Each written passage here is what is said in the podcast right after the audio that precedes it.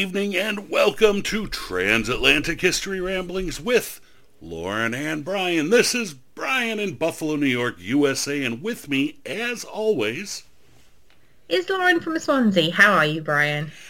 I'm good. It's not a million degrees here anymore. It's finally calmed down. It's a normal degree.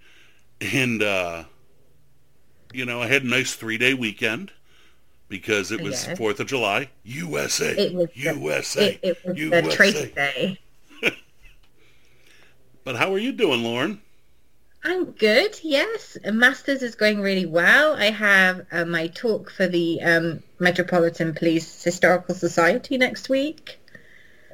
So, telling policemen all about medieval prisons. And are they going to be like uh, going, we should go back to that brutality? I don't know. I don't know. Because the, the thing is with medieval prisons is that until the reforms of the um, 19th and 20th century, nothing pretty much changed. So the system up until then was still pretty much the medieval system as they had it. By the way, Yes. Last episode when we were talking about medieval prisons. Yes. Do you remember what I asked you? What did you ask me? If they had to buy the poop bucket. Yeah. We actually got an email with the answer to that.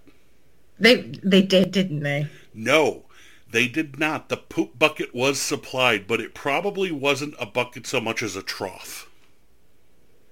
I, I, I think they may have had to pay to have it emptied. Well, it, the, the person that wrote in said it was like a trough that was like kind of dug into the cell on an angle, so it would like almost like plumbing.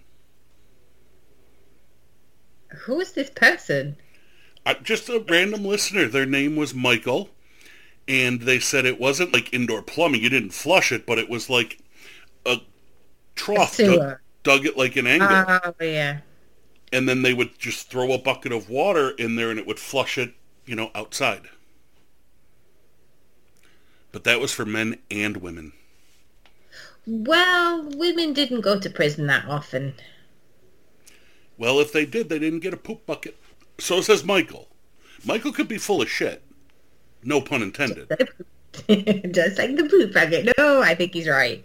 Yeah. That sounds about right. I, it's just, it's very hard um, to um, to put together a portrait of medieval prison life because there is no there are no primary sources to say like if it wasn't COVID, I could probably go to Normandy and try and get some of them their sources because essentially the prison system is a is a copy of of the Norman prison system because that's what it came over with William the Conqueror.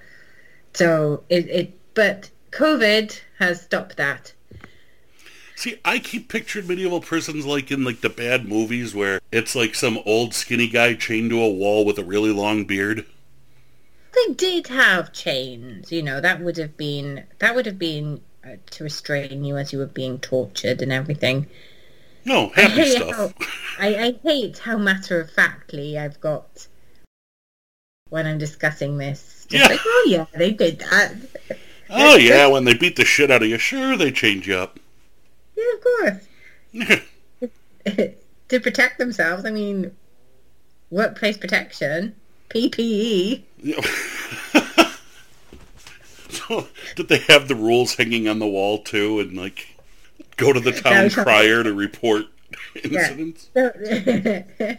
Thou shall not kick the shit out of the prison guard. Yeah, thou shall not throw their poop bucket upon the guard. But now we know there's no poop bucket. That's disappointed you, isn't it? Um, kind of. Only because I got this image of like, do you remember the movie Papillon? Yeah. Yeah, where he's in the hole and they give him the two buckets and one's got food and one's for poop. I was just, I was just so heartbroken when I discovered that that book, The Pile of Crap. Well, no, it's not a pile of crap because it was a fun book. It was just bullshit. Oh, that's what I mean. It was it wasn't true, and it it was it wasn't. No, like, he was just a it, con artist. Yeah, and I was just that that saddened me. Yeah, but you know, come on. I mean, fucking Steve McQueen and Dustin Hoffman. I know. I mean, great movie. I don't care if it is bullshit or not. Great fucking movie. Speaking of movies, Lauren, Yes. got a little uh, little something in my craw. Oh goodness, what's this now? Well, you you work in a cinema, right? Yes. And you know how like the only thing that seems to come out these days are superhero movies? Uh, we've got nothing to do with that. We don't make them. No, I know we make them here, but so my niece is obsessed with all the superhero movies and shit. And uh she said, "Well, you just don't get it, Uncle Brian, because you're old and they didn't have superhero movies when you were younger." That's a lie. That's what I said. I said, bullshit. They had superhero movies when I was a kid. In fact, I remember the original Captain America films from 1979. So then it made me think I should go rewatch them because I haven't seen them probably since the early 80s, all right? Did you ever see the two original Captain America movies from 1979? They are. They are. They are hilarious. You've seen them. Yes. Well, first off, I want to talk about these films a little bit, Lauren, because, you know, these new superhero films are just all CGI and special effects. I was more entertained watching these two Captain America films where the only special effect was wah, wah, wah, whenever he would do something like super. just that weird noise. Yeah, but come on. The greatest Batman is Adam West. Batman is the greatest Adam West. Batman without question. So I mean, and there was no, there was like cartoon pals and whams, Yeah. but that's still better than any other. That's still better than any other CGI special effect that you can have. But I just like that Disney have basically um, gone. We're in a pandemic. We've got Disney Plus. You want to sit at home, pay what you would in a cinema, sit down and have the movie forever. Now here's the thing, those original Captain America films are technically Marvel films. But they're not on Yes. Disney Plus. Um, Disney may not own them because. I know that, but they're supposed to own don't- everything Marvel. But you're right, I don't think No, Marvel they, they made don't. those. They still they still don't even own um, parts of the X Men. They own some. They own the names of some, but they don't own them. But I think we need to talk about these Captain America films for a minute, Lauren. Oh my goodness! Because Reb Brown, who played Captain America, he was really good actually for a guy who was not really an actor. I mean, he became an actor, but he was primarily a football player. He was actually really good, didn't you think? I think they're really good, and I think they have their place. But you know, there's nothing like Captain America now. Have you seen? Have you been watching Loki? Yeah, yeah, okay, yeah, but you're not getting the point. These ones were great because this Captain America didn't wear no damn codpiece. there was nothing being hidden in that Well, lycra suit. it- they it- it's like Steve, like we know from talking to Alison Weir that the cod piece is the man purse. So maybe he, Steve Rogers, has keys for his apartment or something there. We don't know. No, this original Captain America 79's like, go ahead, just check out my ding ding. Because I'm wearing like a skin tight suit with no codpiece and I got nothing to hide. But that's beside the point. What I really want to talk about is, you know, they made a sequel called Captain America 2 Death Too Soon. And do, you- do you remember the plot of this film or do you want me to like kind of refresh your memory? Please refresh my memory. All right.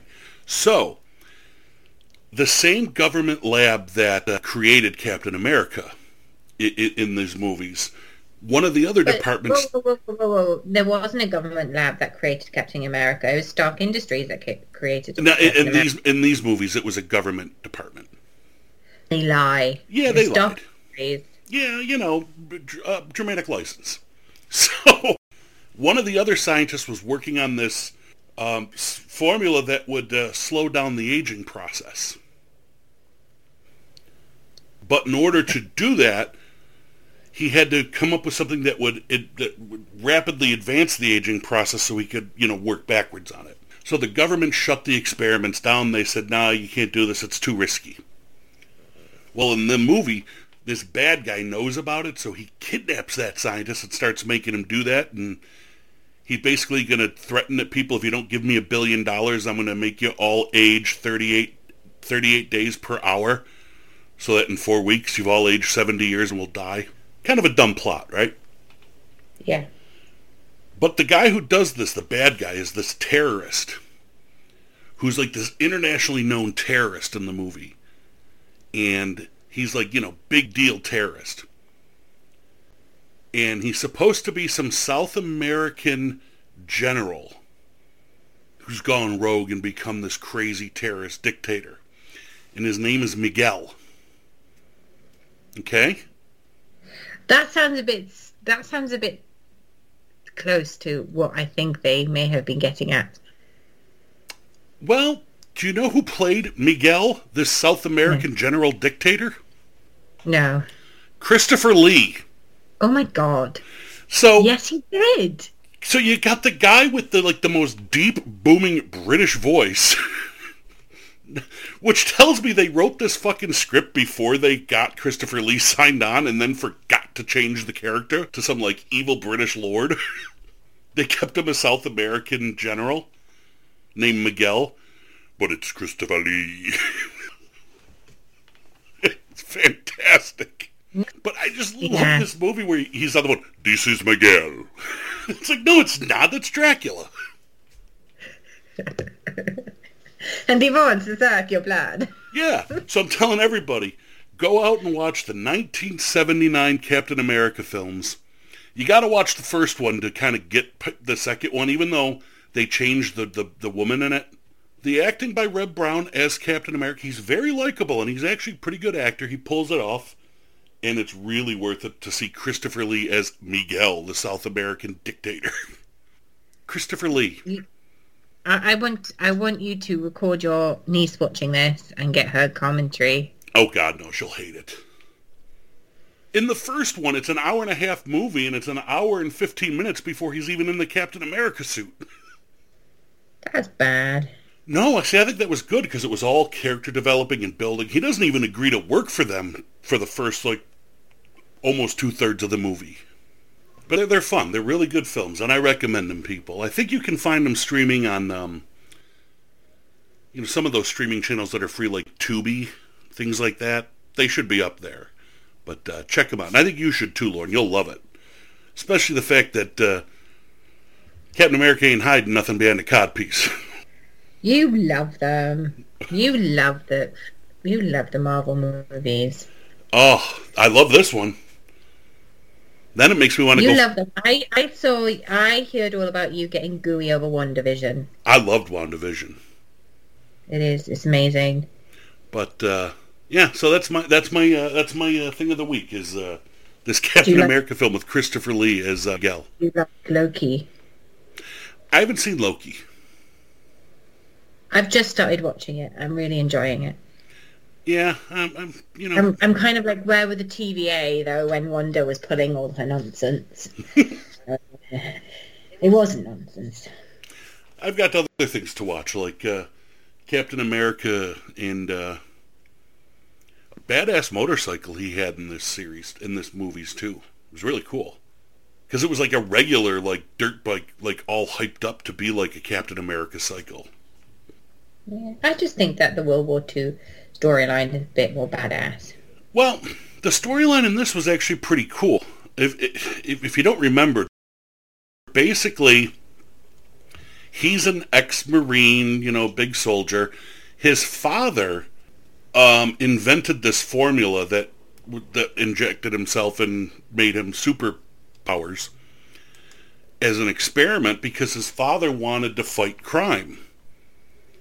And the underworld hated him so much mockingly they called him Captain America because he was this patriotic guy fighting crime. Well, he was dead, and the guy based the serum on his own genetics, and the only person that it would match would be his son. So the government was looking for him saying, hey, you want to continue on with this shit? And he's like, no. But then some stuff happens, and he's like, let's go get these motherfuckers.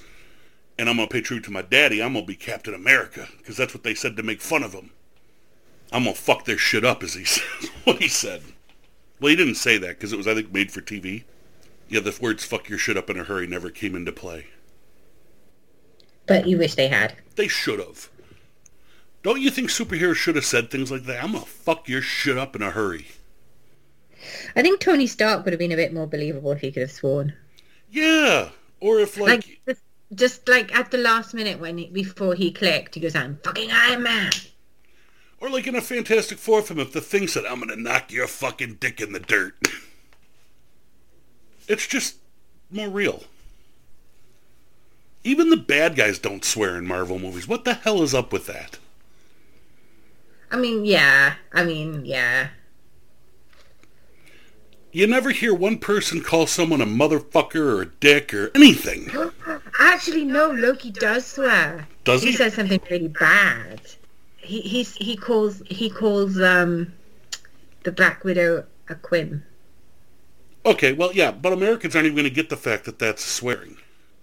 When he said that in the film, I I I, I visibly went. like that's that's a bit untamed for a Marvel movie. I was going to say, you're so shocked by that, yet you do a podcast with me, who's often told I have a potty mouth. It's just you're watching a 12A superhero film, which is made for families, and is just 12A because they can get away with a bit more explosions and violence and special effects. And then you have somebody saying that. Yeah, well, 79. In 1979, Captain America didn't need special effects. All he needed was that wah, wah, wah, sound effect, like he was like the six million dollar man or something, and he was badass. Is that what you wanted to tell me? I, I did, because I, I, was watching You that said, you said, you said, let's go, let's get on with the show because I've got something to tell you. Yeah. What's this? It? that's it, yeah. Oh my goodness. Well, you love the Marvel stuff, and I just wanted to point out that I was watching Marvel stuff. It was just, you know, 40-year-old Marvel stuff. And it was cool. And Christopher Lee is Miguel. Not Lord Summerisle. Not Dracula. Miguel. Not Rasputin, the bad mad monk. No, no. Miguel. I want that on a t-shirt. Just a picture of Christopher Lee that says, call me Miguel. He must have needed the money to pay a telephone bill. I don't know. He looked like he was having a shitload of fun. Yeah. But then, oh, I just can't believe Hammer went from making wonderful, eerie gothic horror to on the buses. it's like, what? What the hell was that? And if you've never seen on the buses, um, then congratulations and don't look it up on YouTube because you will be disappointed and your eyes will cry. So is it bad of me to say I kind of like it? Yeah, but not when it's foisted upon you every bank holiday. Like there's one channel that they run out of stuff to play and they'll just put on the buses and they'll and then like every bank holiday they'll play the same sequence of Carry films and on the buses. I like Carry On films too. Yeah, yeah, I love Carry On films. I think they're amazing, but not when you're not when you have the same like five on repeat. no. It's like one weekend, one of the cine, like for for a few months in a row. This one this one TV channel put put Back to the Future on every every single weekend. Oh, that's nothing.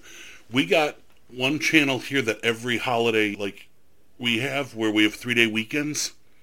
One channel runs Star Wars movies 24-7, all in order, like repeat. One channel does a Twilight Zone marathon for 72 hours, which is pretty fucking cool. That is cool. Yeah. And at, like I said, at Christmas time, one station plays the same movie, A Christmas Story, for 48 straight hours. Over and over and over again. I'm not kidding. You sound shocked. I, I, I am shocked. Just like one film for 48 hours. Yep, one movie. Non-stop. So, you know, at least there's three Back to the Future films. Yeah, no, but they would they would either play one and one and two. Really? Because three is... I thought three was better than two. Three is my favorite. I, I do love three. Yeah, three Uh, was fun. But they'll just either play one or two, uh, and then the next weekend they'll play two and three. It's just weird. It's just like they run out of stuff to show you. And most of the stuff on televi- t- television these days is either soaps or repeats or Real Housewives. your real, no, your your Real Housewives though, the American ones, Like we have some and they're just bitchy. But your ones, the American ones, they're crazy. Well, it's all fake. Everything about that shit is fake. There's nothing real in reality television. But, speaking of real and reality, Yeah. I heard you might have gone to the American Sweet Shop. I did. And did you get anything for the show?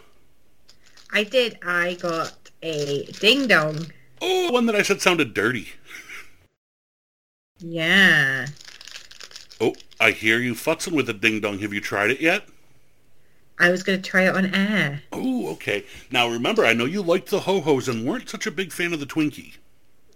Oh, no, I liked it. They're, they're nice. Okay. So this is a chocolate one because I know you can buy caramel flavored ones. Yeah, but chocolate's the original. So yeah. So this is so just so I'm describing it, it's like a round chocolate cake with cream in the middle, but not like um like confectioner's cream, not like cream cream. Like, you know, proper whipped cream or something like that. Yeah, for our North American listeners, it kind of looks like a hockey puck. Mm-hmm. Mm. Very good. Yeah, chocolatey. Mm-hmm. Is it is it a, is it a Hostess ding dong? It is. Yeah, Hostess is like the Cadillac of snack cakes in America. It's really nice. It's a bit Because rich though, isn't it? Mm-hmm. Be nice with a nice cup of coffee. Ooh, now I want coffee. Mm-hmm. Now, the question is, ding dongs or ho-hos, which was better? Well, essentially they're both the same type of thing, Yeah, but the ding dong because there's more to it. ah, see now there's more cream in the ho-ho. There's more cake in the ding dong. I don't know. There's quite a bit of cream. Do you realize how silly it must sound to hear the words, there's more cake in the ding dong? more cream in the ho-ho, more cake in the ding dong. Sounds like a country song. Write it for Dolly Parton. Well, and I know you're enjoying your your uh, your ding dong, but I think we better go to our um, Today in history. and, and I'll go first so you can continue munching away on the ding dong. Today in history, July 6th, 1917. T.E. Lawrence, you know Lawrence of Arabia, Mm-hmm. captured the port of Aqaba from the Turks. That he was, was, a very interesting guy. that was today. You know, the big focal point of the movie Lawrence of Arabia was about them taking the port of Aqaba, uniting the tribes and going in and defeating the Turks. That was actually today that that happened. That's a beautifully shot film. I love that film. I have that on Blu-ray because it was one. It's one of those films that the conversion was beautiful. Oh, and, and I mean, David Lean did nothing but make those sweeping epics, and of all of them, I don't think anything holds a candle to Lawrence. It was just so beautiful. It was very beautiful, and um, oh, it's just he was he was such an, a fascinating guy as well. I mean, when he came back to Britain, um, he didn't have a bed. He had like, this massive couch, and he didn't have like normal bed stuff like duvets and covers and pillows and stuff. He used to sleep in a sleeping bag with the um, Latin word for mine on it, and then he'd have a, he'd have one for a guest that said yours in Latin on it, That's- and he could. He said as long as he had his luxuries, which was books and stuff, that he could live without the necessities. So you can just live on books. And ding dongs. I think another one of his luxuries was coffee. So But uh, yeah, Lawrence, Lawrence of Arabia, today, kicked the shit out of the Turks. So uh, what you got for me? What you got that's better than that, Lauren? Mm, I don't think anything is better than that. Anything better than. But I've got one from 1348. Ooh. Yes. Um, as you know, as some people might know, that during my my masters, my talk the talk portion of masters, I did a unit on the history of the Jewish population of England, and they didn't always have such a good time, and um, they would be blamed for certain things, and um, they were eventually um, outcasted and um, exiled from Britain from 1290 until um, we until they were until uh, Oliver Cromwell welcomed them back when we had the Republic. So this is from 1348. Papal bull of Pope Clement the, the Sixth issued during the Black Death, stating that Jews were not to blame and urging their protection. So that's how it got. Um, you had a massive religious divide. You had um, a lot of people saying that these were God's chosen people and that they should be protected, and you had others saying that they killed Christ and they ought to be punished. Yeah, I was going to say, so the Pope basically said, eh, they may have killed the Lord, but they didn't cause the plague. Well, I think the Pope, that particular Pope said that they were God's chosen people and that you weren't supposed to attack them because they were God's chosen people and that, that this was all, this was you know that what had happened the crucifixion and everything was part of god's plan. And that they you know jesus forgave them because he as he said he didn't know what they were doing. Do you remember the lenny bruce bit about what everyone knows what a jew really is? Yes. The ones who killed your lord. And i'll i'll, I'll admit I'll confess we did it. My family found a note in the attic. We did it Oh, I loved Lenny. He was amazing. I know we've had a lot of fun so far, you know, talking about Ding Dongs and Christopher Lee. But uh, yeah. I'm going to bring it down a little bit before we bring it back up because uh, for those out there who don't know, a dear friend of our show and one of our greatest guests ever and a close friend, Mr. UFO himself, Timothy Green Beckley, passed away. Actually, Brian, I need to correct you there. He hasn't passed away. I refuse to believe that. I will believe that he has gone home and that they came to get him. Yeah, he finally caught his tri- he caught his ride home. Yes. Okay. But I will never believe that he passed away. He has left our reality and our planet. And uh, I'm going to miss him terribly. Um, I told you, Lauren, that I actually got an email from him the night before this happened. Yes, you did. So it was very sudden um, and quite shocking to all of us. And I wanted to pay tribute to him. And I thought, let's say a little something about him. And then I, I thought, you know, he deserves more than that because he was such a good friend and a good friend of the show that those who followed him knew that uh, he had a show, a, a show he hosted called Exploring the Bizarre with Timothy Swartz. And uh, I reached out to Tim Swartz and asked if he would come on and, you know, say a few words about about Mr. UFO.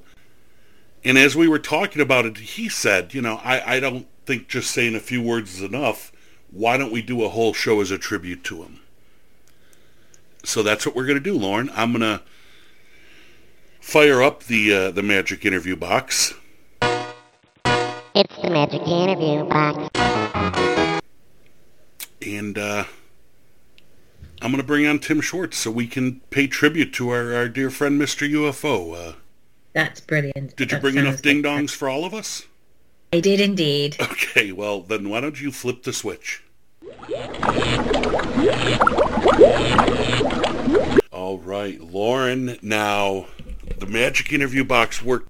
Uh, as you know, we're doing a tribute to the great Timothy Green Beckley, who uh, was, you know, not only a friend of the show, but a personal friend and uh, just one of the all-around great characters there ever was. And we're lucky enough to have someone who I've wanted to have on the show for quite a while for a variety of topics But I got him to come on for this one, especially Mr. Tim Swartz, who is another writer, researcher, historian, videographer, award winner, and was also the co-host of Tim Beckley's Exploring the Bizarre. You know, I'm thrilled you could be here, Tim. I wish it was under happier, you know, re- circumstances, but uh, welcome to Transatlantic History Ramblings. Well, thank you very much, and uh, hello to uh, everyone, and I appreciate you uh, having me on today. Now, before we begin, because you know we're going to talk a lot about uh, Mr. UFO, but I'm going to get this out of the way first. Uh, will you come back on for another episode to talk about Tesla or something? you know, one of the other variety of topics you've done. Oh, of course, of course, no problem with that. Love, love talking about anything when it comes to the world of the weird. yes, and speaking of the world of the weird, in a world full of very unique characters, was there ever anyone more colorful than Timothy Green Beckley? oh wow! I I tell you something. Uh, Tim Beckley, he was a gentleman, unique to himself, wasn't he? Um, he was just he, he was just such a fantastic person. He was a colorful personality. Um, uh, you know, he uh, he called himself uh, uh Mr. UFO. He also uh, went by the name of Mr. Creepo, by which was the uh, his his character in some direct video movies that that we produced and put out in the early 2000s. And I tell you something, he just it's it, it, it's really just hard to describe in really just a few words the type of person that Tim Beckley was. Because you know I've done I've done a few of these types of, of tribute shows now uh, with with other people who have uh, also known him over the years. And some of the stories that they have told that you know I didn't even know. And it just it it just really it it just makes me love him even more and miss him even more because I mean there wasn't a day that would go by that that that that he wouldn't call me on the phone to talk about something. Uh, you know, we had a lot of mutual uh, you know interest, not only when it came to you know UFOs and the paranormal, you know, and stuff like that, but but we you know we both we both loved uh, movies and uh, and and history and uh, uh, rock and roll music, you know, the whole uh, music industry. Not, not, you know, we we love the music, but we also love the personalities, you know, behind uh, the uh, the the music industry. Um, uh, publishing books and, and, and magazine stuff because Tim was also uh, a magazine publisher, especially back in the 70s and 80s. I mean, you know, he he worked for a number of different companies that uh, and put out such uh, magazines like um, um, Moped Monthly, yeah, which I think only. Uh, it was it was there was only one issue ever published on that, and I don't know why. uh, but but you know, Tim was such a fantastic character and and such a joy to talk with every day, and I will miss him every day.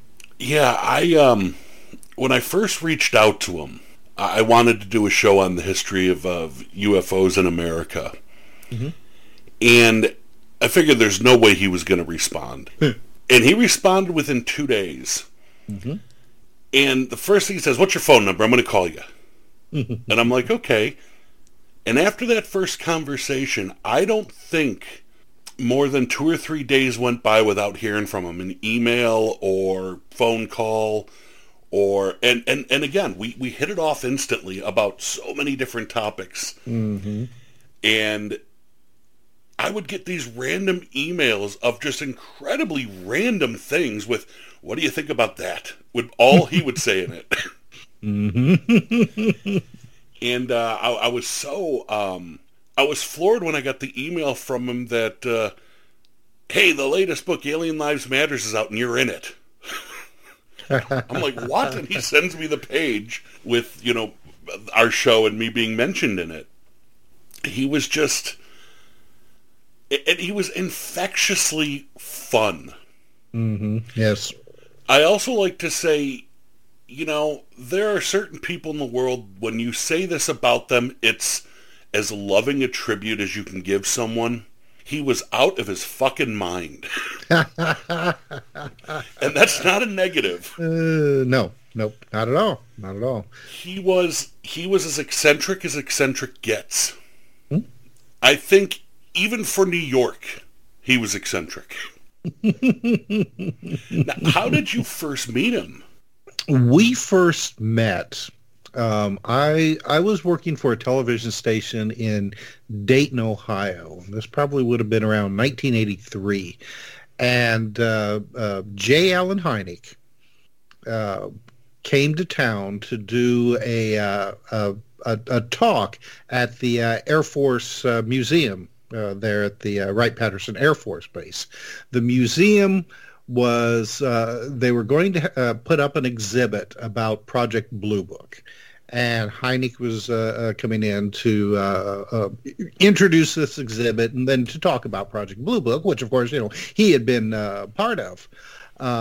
Uh, the funny thing about it is, is that when when I went there to do the story and to see the exhibit, the exhibit was nothing more than like a single podium with a plexiglass case on top of it with like a copy of the paperback book of the Project Blue Book and then a few other pictures and things like that. Just this little, I was expecting like an entire room naturally, you know, with pictures and, and things like that. But no, all they had was, was, was just this little... My uh, paperback.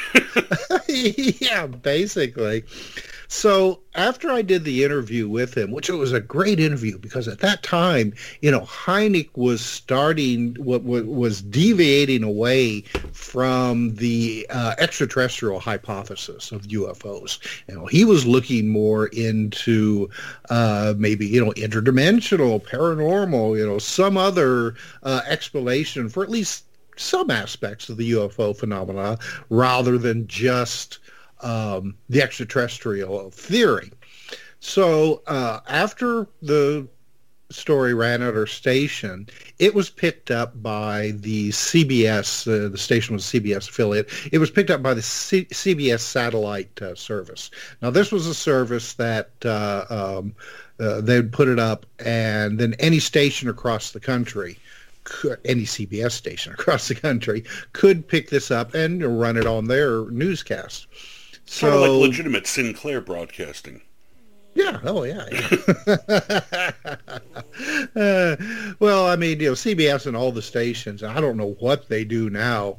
Uh, you know, of course, this was pre-internet, so uh, they had the satellite news feed ran continuously with uh, not only stories that came from uh, uh, you know CBS uh, national in uh, the, the, east and west coast, but then other stations would could put up their own stories as well if they if CBS picked them you know to do so. Well, there must have been a station in New York that ran this story because uh, uh, Tim Beckley managed to track me down somewhere uh, uh at the station, and he wanted a VHS copy and uh, and and and a transcript which uh, you know I was happy to do. I mean, even at that time, I knew who Tim Beckley was. Uh, one of the first books that I ever bought um, through mail order about UFOs was uh, a book from Gray Barker's uh, Press and it was a book called I can't remember exactly the title of it now. It was like the the the un um, the underground world and mysteries of the shaver mystery, something like that. and uh, and it turned out it was a book by it was Tim Beckley's first book. It was a book here, and and I was like a very young teenager when I bought that book, and it wasn't until years later that I happened to dig it out and look at it again and realize that it was a book by Tim Beckley. So I mean, you know, we had we had a, a, a connection even that far back, but after I supplied that material to him, you know, like you said, um, that was it. I mean, we we were friends. Uh, you know, Beckley would uh, uh, call me up periodically. He'd send me letters. This, of course, again, this was before uh, the the the internet, and uh, um, you know, we just uh, continually, you know, communicate every once in a while if something um, happened in my general vicinity in the Midwest, he would ask if I could go and uh, uh, uh, investigate, go to the area, and uh, and send him reports and stuff. But it wasn't until oh, this would have been like maybe the maybe the late 80s early 90s i was i was living in indianapolis indiana working for the pbs station there. And he was just getting ready to put out uh, his magazine called uh, ufo universe. And uh, so he got he got hold of me again and asked if I could you know contribute articles for it uh, and uh, uh do research for other stories and to help him punch up articles that were had been contributed by other writers that maybe didn't quite have it uh, have it down enough uh, to, to to pass through his uh, his his proof proofreaders. So that's really how we started working together. Uh, me writing for his various uh, magazines, and then later when his magazines were they were still being published but uh, he was smart enough to realize that the magazine industry was on the downside. So he decided that he was going to restart his book publishing. You know he had been publishing books for for years but once he got involved in doing the magazines again he kind of let that slide. So with his uh, uh book publishing he said hey you know you want to write me some books and you know, I'd, I'd never written a book before, but I was like, just the type of person I am. I like, sure, no problem, and then just kind of jumped into it cold feet first, and uh, and that's, I mean, we we continued that relationship from from you know uh, that time on. And i mean it was uh, uh, all the all the wonderful things that that i you know managed to do throughout this time really was uh, was because of Tim because you know Tim would contact me uh, and uh, he'd have some you know like wild ass idea and he'd say you think we could do this? And me me me I'm like sure. Because I, you know I'm the type I'm always up for something you know he, and uh, yeah. yeah he just he was just full of ideas. And and he he had I mean for a guy who had a stream of consciousness mind. Hmm. Yeah, I mean, that's a good way to put it. It really was. I mean, talking to him on or off the air, you never knew where it was going to go or what you were going to get. Mm-hmm. Mm-hmm. Yet he was focused enough to do so much. Mm-hmm. I mean, he accomplished a lot. I mean, far more than most people accomplish. I mean, he had what, 28 books published under his name? That he wrote. Mm-hmm. At, at least there's there's more out there that he wrote earlier on that uh, are no longer being being published. Uh, but uh, I don't know how, how many. Probably add another, you know, ten or twenty to that. yeah, plus all the magazines, the right. movies, um, mm-hmm. the film reviews. Um, Yep. Whether they were grindhouse or porno films. I mean, he was a film reviewer for a couple big publications, including Hustler, constantly working. Plus the countless radio shows, interviews, um, discovering other talent, getting mm-hmm. other talent to work, getting other people published, editing. I mean, he would edit a lot of these books. Right. He um he never slowed down. Mm-mm. Um, and we got to go back to the movies because if anybody wants to know the kind of sense of humor he had as well, one of the movies which I love the titles of was uh, Bloodsucking Vampire Freaks.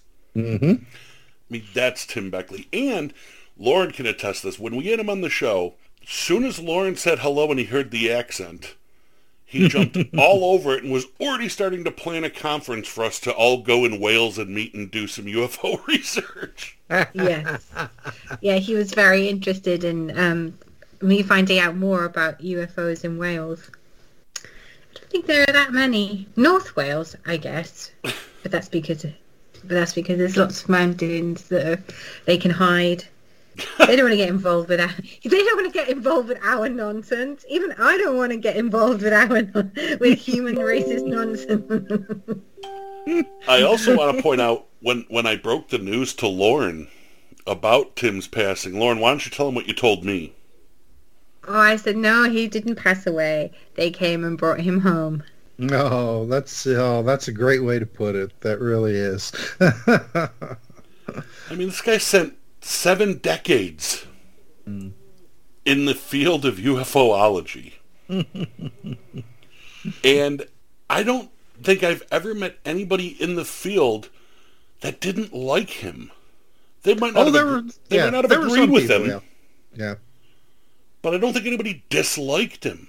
There were pe- there were people who disliked him. Be- I think because they had never met him. You know, uh, naturally because of his type of personality, and that um, he made no bones about that. Um, his books and magazines that he put out, that he was wanting to make money.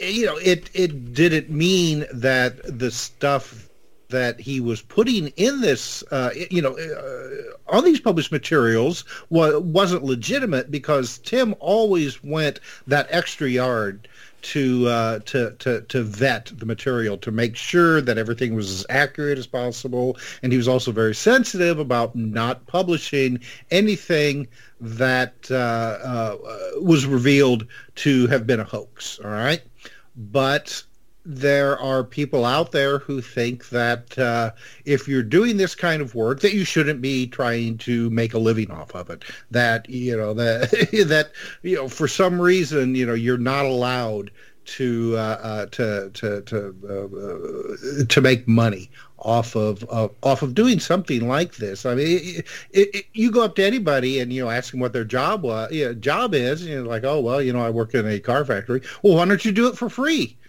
You know, Yeah. that's the same. You know, that would be the same way. You know that you know some people would uh, would act about uh, uh, uh, you know publishing and uh, uh, printing up this kind of material and and you know publishing a book and charging for it. Oh my God, how can you do that? It's that that whole idea was ridiculous. But there are a lot of people out there who really chastised him uh, because he not only did he publish this kind of stuff to to make a living from it, but that um, he was a showman about it.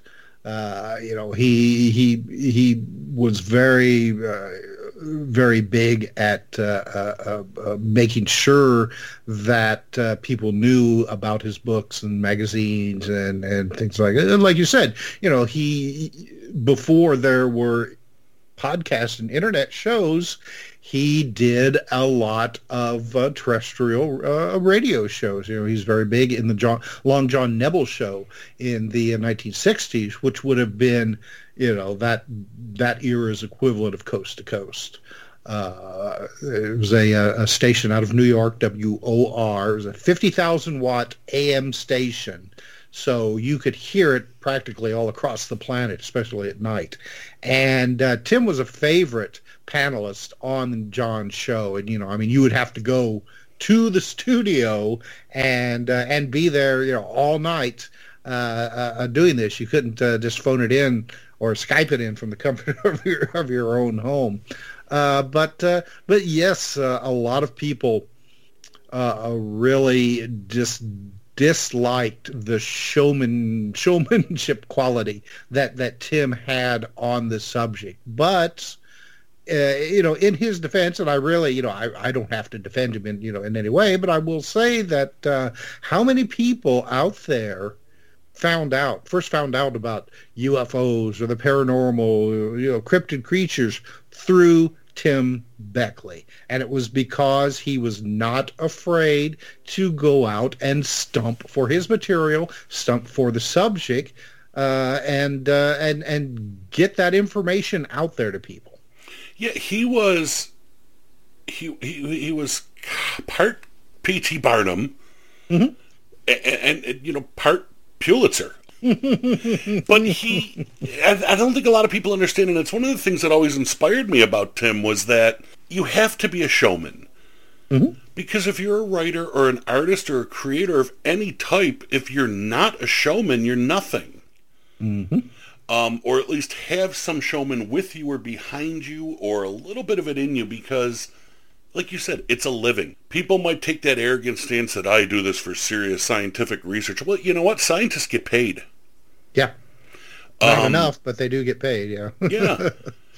And uh, it, it's funny the um, the book that I just wrote, uh, which Tim loved, might be one of the last books he ever read because I sent it to him just a few weeks before he passed.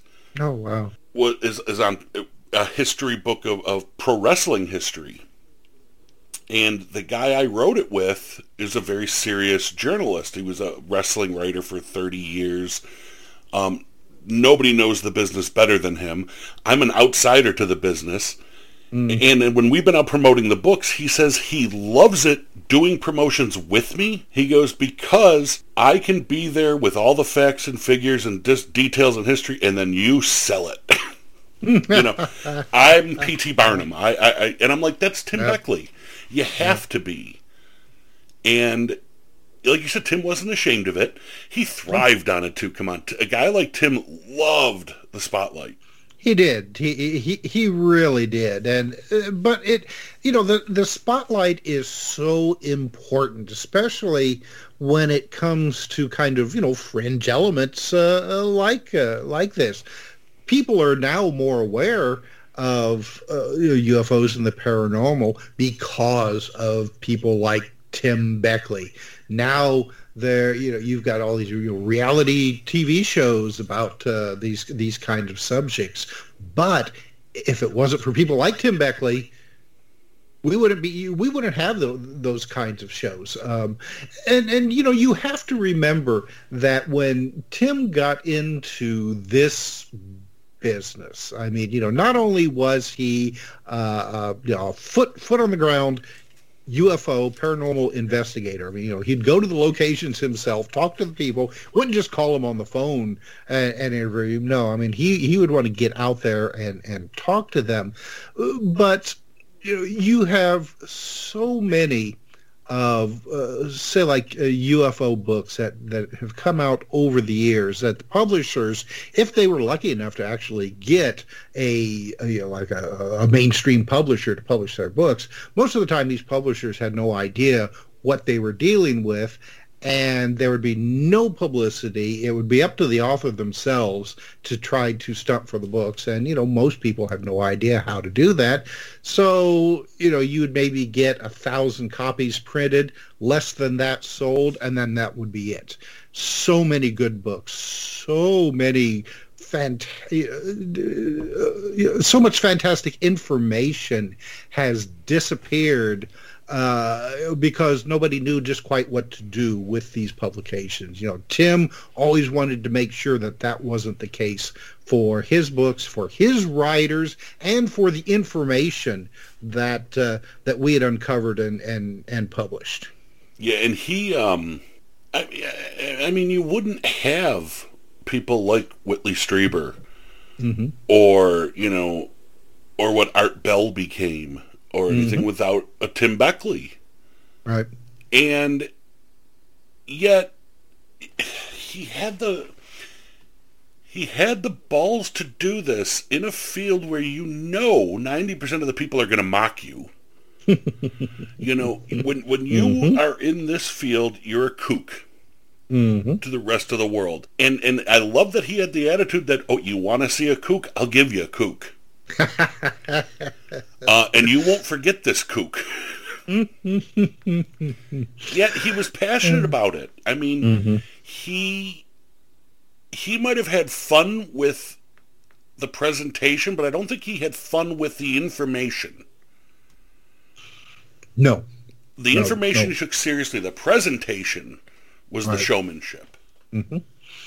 Oh no no no. The the the, the information was very was, was very serious to him. And and he had he had a mind like a steel trap when it when it comes to uh, remembering all this stuff. Oh my god. I, I I wish that I had the memory uh, you know, I'm I'm you know considerably younger than than you know he was when he passed away, and I can't remember half the stuff that you know th- that he did. I mean, we would be doing our show and uh, you know would bring up an obscure case and tim could remember the date the names of the people involved uh, you know the, the, the their dog's name who who ran away you know because they were scared of the ufo things like that you know that that was one of the just remarkable things about tim is you know his his memory that he could just he he could pull up this information But you know why that was, don't you? instance. why is that Because Lauren's right.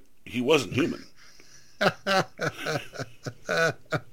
Uh, you know, sometimes, sometimes I wonder uh, about that. Uh, you know, because I mean, there, there, there would be. Uh, you see uh, uh, some of the pictures of the way that he he loved to dress. You know, especially uh, uh, you know in in the seventies, and I'm sure that a lot of people would look at him and say, "Oh my God, what spaceship did he crawl off of?" It's so funny because I insisted when we first got to know each other and we were talking, I'm like, Tim, you, you got to send me a signed 8 by 10 I'm an autograph collector to begin with. I'm a big fan. I want a signed 8 by 10 And he's like, well, as soon as I find one that I think is fun enough.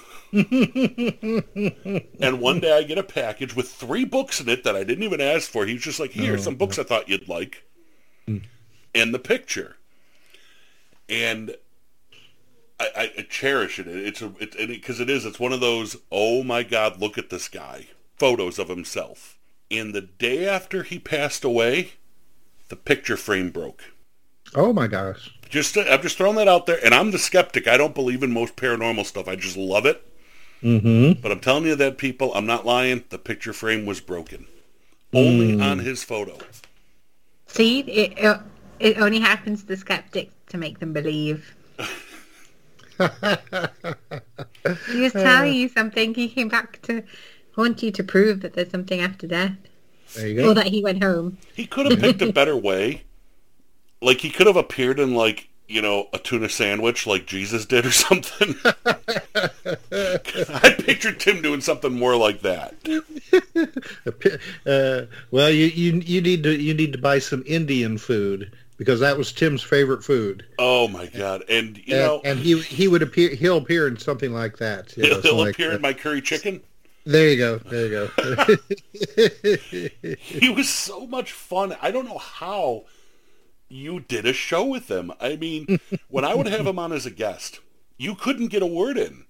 no, no. Because I would just say, on your mark, get set, go. And we would cover about 45 to 50 topics in an hour and a half. and I think I just said five words, Lauren, too. Yep. And it was wonderful. And he would... He, he, and every once in a while you'd say something and it would catch his ear and he would love it and he would repeat it five times. I think that was making himself remember it. Yeah. and like we were talking about um, different types of aliens one time and he was trying to remember what the one were called what some people in the field called them and i just blurted out oh you mean the little fuckers and he's like yeah little fuckers little fuckers great name little fuckers that's them from now on the little fuckers and i heard him refer to them as little fuckers a few times after that he just loved it. and you couldn't shake him. He was telling me the story about uh, the guy who had all the different evidence that his wife threw out, including the glove. oh God, yes. And as he's going rambling on about the conversation, I just blurted, I wanted to do a Larry King. How many fingers on the glove? and without missing a beat, he stops. He goes, normal amount of fingers. Anyway. and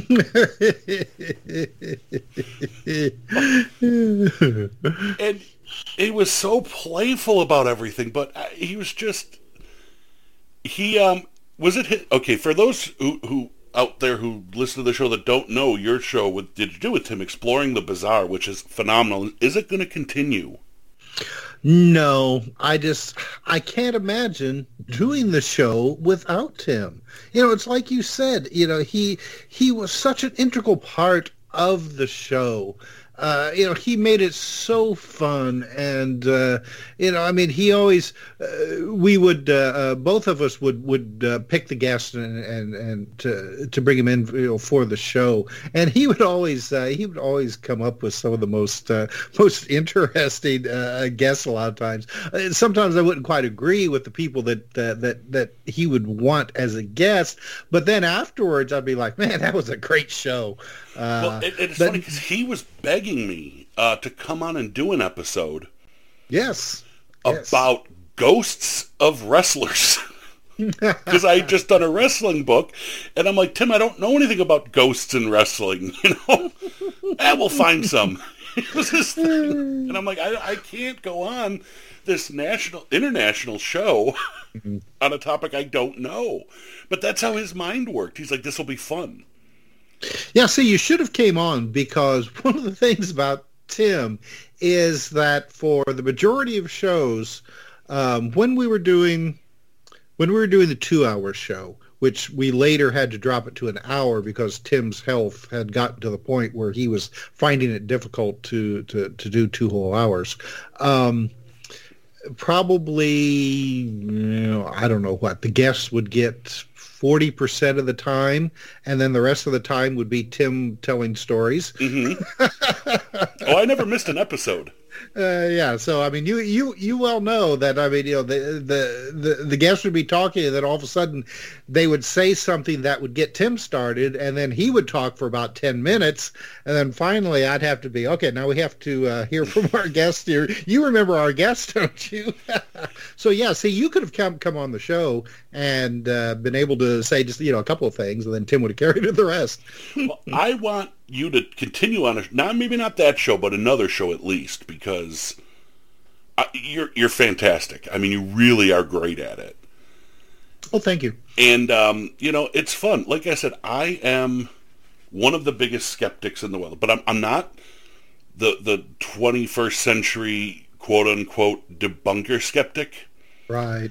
I'm a skeptic because I want proof, but I sure. don't dismiss. Mm-hmm but I find I've been in, obsessed and in love with all that is paranormal since I was a little kid. Thank you, Leonard Nimoy, because in search of warped my twisted young mind. but you, well, you and Tim together, it was such a great dynamic because you could keep up with him on the comedy, but you, like like you said, you had to wrangle it in and make it serious in the show. But you got to keep the show going because the guests you brought on, the books you promoted, you presented it in a way that even to a skeptic, I loved it. I mean, mm. I hmm. would be shaking my head at some episodes, but at the same time, I'm like, okay, I'm going to look into this more. And, you know, that's lacking. Um, I love I, I, love Whitley Strieber, but do you listen to his show? Yes, yeah. That, it's yeah, a very jaded show. yeah. You know, it's a very. What you mean? yeah, I'm going to tell you what it is and you have to believe me. You guys mm-hmm. didn't do that. No. And you need more of that. So please continue in some form.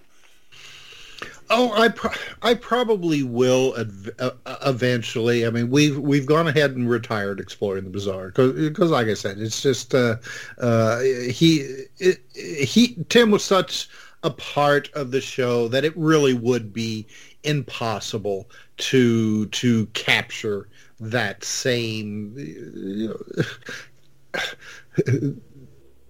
that that beautiful part of the show that just made it interesting and and and funny and informative and uh, uh, but I mean I I do plan to eventually uh, come back to the network because I love that network. You know, Tina Marie's uh, KCOR uh, uh, digital radio station. I mean, she she really has done a fantastic job uh, uh, of putting this station together and getting it out there with such and, and, and the high quality of the broadcast as well. I mean, she she really has not pulled any punches when it comes to putting money into the facilities to uh, for for the broadcast. Uh, uh, but you know, uh, one of the things is like you pointed out about about exploring the bizarre that I think really made it uh, uh, work the way that it did is that uh, you know, we would have people on there that that you know maybe their stories would be questionable,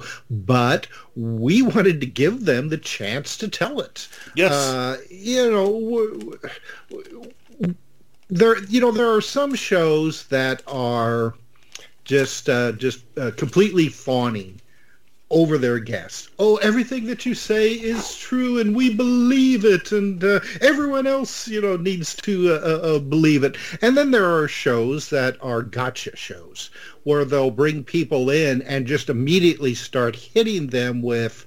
Uh, uh, just just really rude uh, questions and remarks, and it's like, do you expect people to you know to believe this stuff? And you know, just just being just absolutely uh, uh, not not very professional, I think. And, and I think that our show, on the other hand, you know, we're more along the lines, and I like to. Uh, uh, th- this is one of the things that I often say when it came to Mr. Beckley and myself with uh, not only our shows, but uh, uh,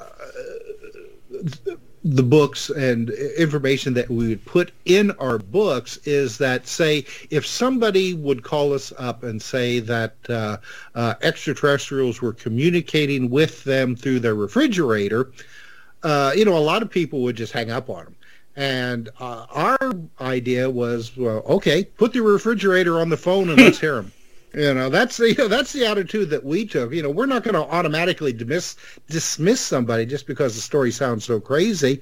We're all too willing to uh, to to look at the evidence, and you know, if you've got pictures of, of you know the little fuckers, like you said, uh, uh, uh, you know, coming in your front door and delivering pizza or whatever, then we want to see them. I want to know what so, the little fuckers want on their pizza. see, I'm an anchovy guy. But most yeah, people no, not, aren't. No, an, no anchovies. Pineapple. They... I bet you they want pineapple. uh, see now, there's, there's right there. That's the grounds for an interplanetary war, as far as I'm uh, concerned. Uh, exactly. Especially with pineapples and anchovies. That's just a that's a recipe for disaster.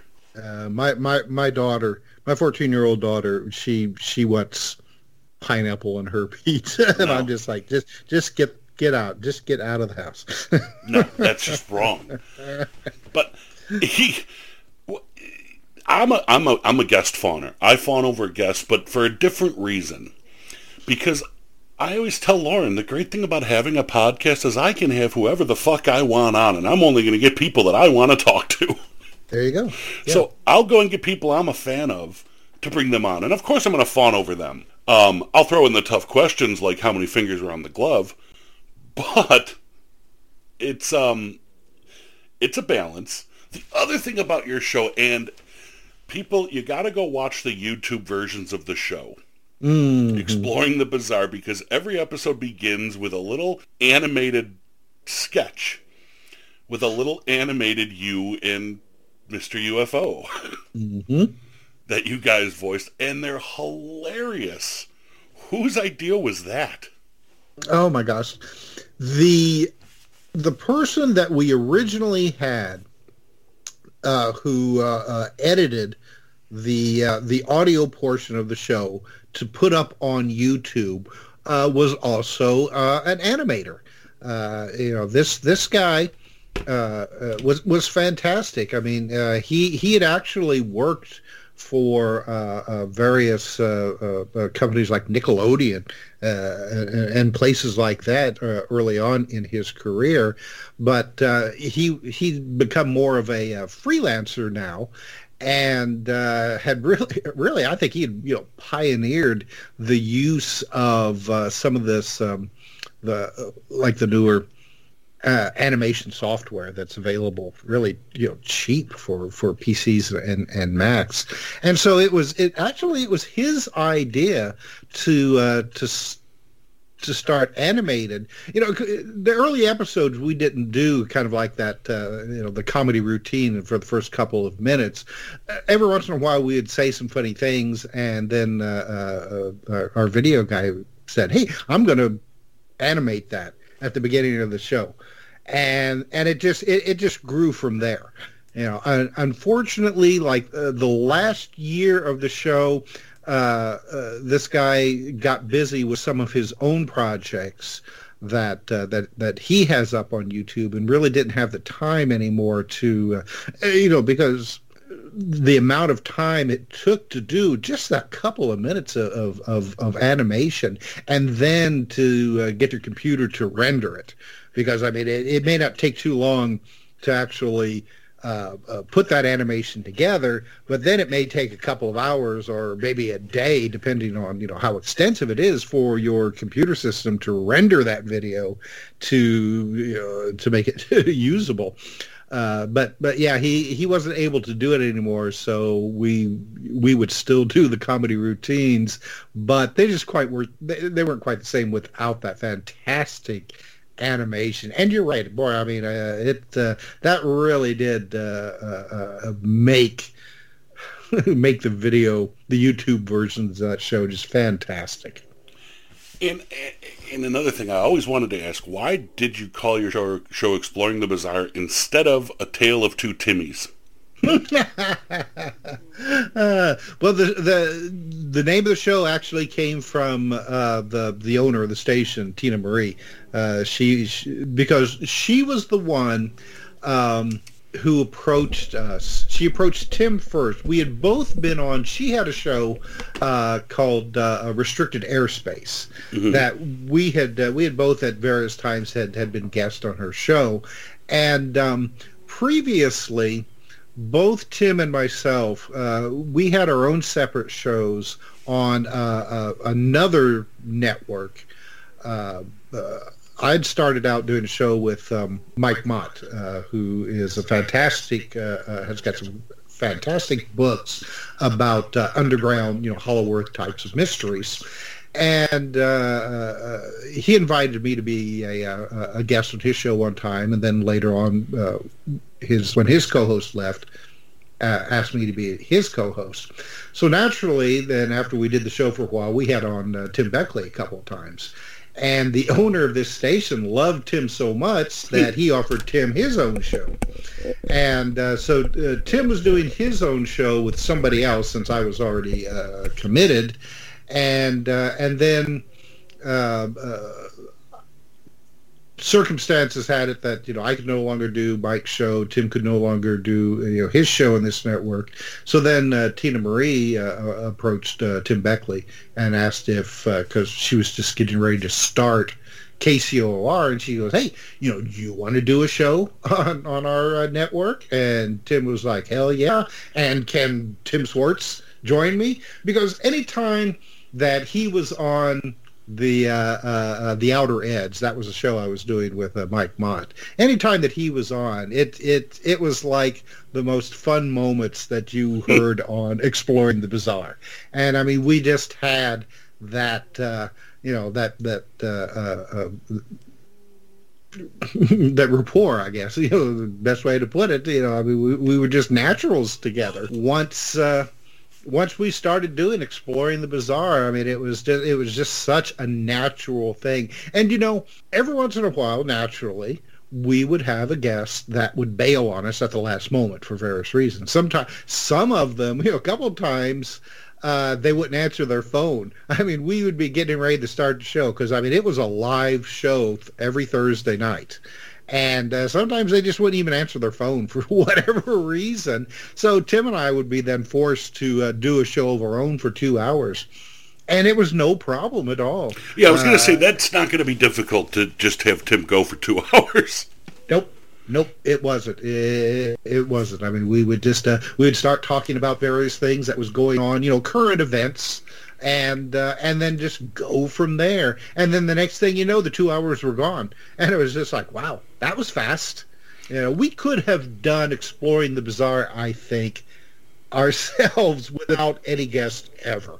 But you know, I mean, after a while, who who wants to hear that? You want to hear other people, you know. As well. I would have But we listened. Could yeah, we could have. We could have very easily have done exploring the bizarre just ourselves. Well, that could have been the name of Tim's biography. I mean, he, um, i i I hate the terms like one of a kind and, and stuff because they're thrown around so, so easily these days. But I mean, he really was. I mean, he was. And, and, and folks, would you think hearing interviews with Tim or Tim on his show, if you think Tim was playing a character, he wasn't. Yep, that was him. That was him 24-7. May, well, I can't say that because I have a feeling he might have been a little different with the ladies. Because he was a ladies' man. Yes, very much so. So I think he had a different. Uh, um, I, I he was he was wooing Lauren a little bit when he was on. Admit it, Lauren. I think so. Yeah. Uh, he's very charismatic and and definitely and definitely loved the ladies and i mean you know he uh it, it's it was it was it was amazing sometimes um uh how how accomplished he he was with with that because i mean uh he was not what you would call um um Pretty like Stan- me. Well, yeah, exactly, exactly. You know, the the, the standard of of of handsome. I mean, he was short and uh, uh, uh, kind of, you know, I mean, he was roundish. You know, He was a little teapot. He was short Yeah. and stout. Oh, and you know he always he always had been. I you know, I've seen I've got I've got some pictures of when he was younger, you know, like a young teenager, and and he you know with the exception that he wore you know like uh, Woody Allen types of gla- type of glasses, which you know I mean that was about all you could get back in the uh, late fifties and you know early, early sixties. He didn't really change too much, but you know he could he could talk and charm his way uh, you know, in, into into just about anybody's room. Yeah. You know, that was that was yeah, that was that that was uh, that was one of the things that uh, you know a lot of people were like, wow, how how did he manage to do that? Because he was Mr. UFO. He's Mr. UFO. I yeah, tell don't, people all the time it's better to be a character than to be handsome. well, he he definitely proved that. Yeah. he proved that in spades. Uh, well, and you know, one of the things that, that, that you know you had brought up earlier about um, about his movies, and that uh, you know one uh, one of the aspects of his career was that uh, he wrote for the adult uh, uh, film industry.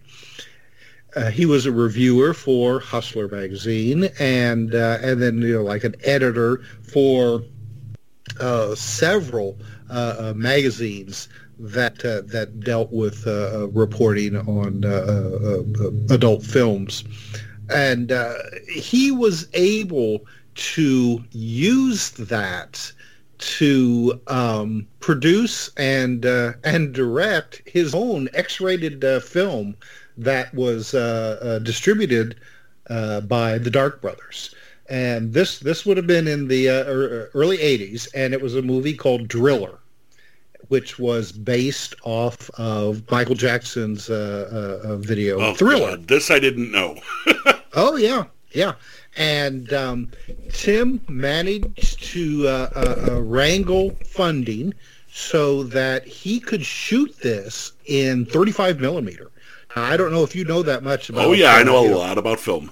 Okay, all right. Well, and and as- you well know, at that time, most of the adult films were shot on 16 millimeter, and then if they were to play, say, like, uh, well, you know, they did play, you know, you know, when they played on on a big screen, it, they would have been blown up to 35 millimeter. But no, Tim managed to get it so that he could shoot directly onto 35 millimeter, and. Um, and he used i mean you know, he he didn't have that much money but everything that you see on the screen i mean tim managed to make use with what money that he had because the this this movie i mean it is it's it's hilarious first of all because it it combines you know uh, like a horror film with uh, with with porno.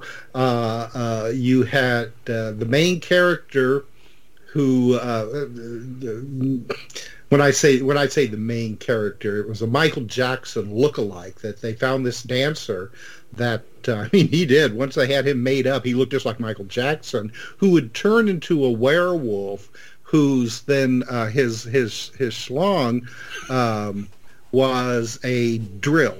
Uh, that that's the name driller. So that when uh, when he would use it, his uh, when he would change it to a werewolf, his his uh, uh, um, little fucker yeah, a little fucker. it wasn't a little fucker.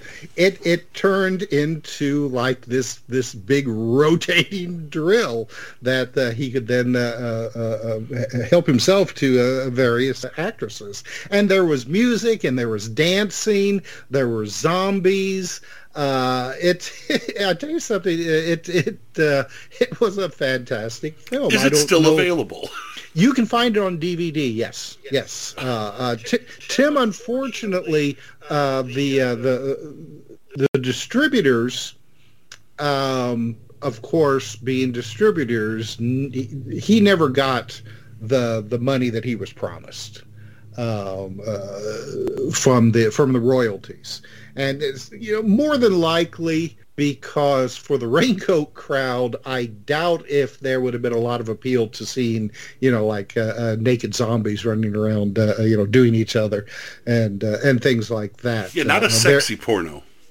No, no. I mean, there were, you know, like some conventional uh, sex scenes, but a lot of it, you know, had that had that horror element to it, which I mean, it's just you know, they're just, it's just funny as hell and just so well produced but uh, Tim somehow managed to. He didn't. He didn't lose the master, but uh, uh, uh he never uh, got the master back after it was edited and then sent uh, to you know to be. Um, yeah, mass copies to, to send to various various theaters. Uh, you know, he said that he believed that the master print was somewhere at a vault there in New York, but that um, he had lost track of it and nobody was really, you know, too open to him on on what happened to it. And then once you know DVDs and VHS uh, uh, came around, there was more money being made off of those, and he never saw a dime off of any of that. Go figure. Know, Someone in the porn industry screwing people over. Who'd have thunk yeah, it? it yeah, exactly. But uh, the movie itself is is really just a hoot, and and so far above anything else that was being produced at the time. I mean, you know, you, you there were some kind of like you know art house types of uh, X-rated films that were being done at the time, but Driller was just this absolutely glorious funny mishmash of porn and horror and you know humor and it's just you know you watch it and you'll just you, you'll come away going just what the hell did I just watch? Did he do it under the name of Creepo or Tim Beckley? No, it was um, um, it was Tim it was Tim Beckley. Mr. Creepo, even though he had uh, um, uh, there was there was a character in Driller that um, uh, uh, uh, was was run, was running around, um, uh, kind of like acting as an overseer of of what was going on and kind of helping to advance the plot the, the, the plot around that um, he had it, it, was it was Beckley with this rubber mask on that looked kind of like a Quasimodo type of mask with with one eye that was, you know, uh, uh, uh, poking out, kind of like, you know, white and covered. What Tim would do is that when he would, because um, he would, he had to dub his voice in afterwards after a shot. But uh, when the character was supposed to be talking, Tim would like inhale and exhale really hard and make that that eyeball kind of pulsate. So it looked like that it was pulsating with his dialogue. Um, and he, uh, even though I don't think it was referred to, uh, the name was referred to in the film, Tim always called him Mr. Creepo. So then, okay, years later, uh, uh, uh Tim Tim approached me. This would have been around 2000, and at this time, um, prosumer digital video cameras were just starting to come out. All right, uh, uh, digital video cameras had had had already come out in in professional. Uh, you, you know, for television stations and things like that. But of course, I mean, you know, they're like fifty thousand yeah. dollars, some outrageous price. Station I worked for uh, was using some of the uh, uh, uh some of the first uh, handheld digital video cameras for field work, and Sony had just come out with a it was called D8. At D8 digital. They had had a DH D8 analog but then they took and uh, developed these uh, these D8 cameras. It was digital, but it still went on to uh, videotape. Okay, rather than being you know like the chips or um, the, the the digital cards that they have now.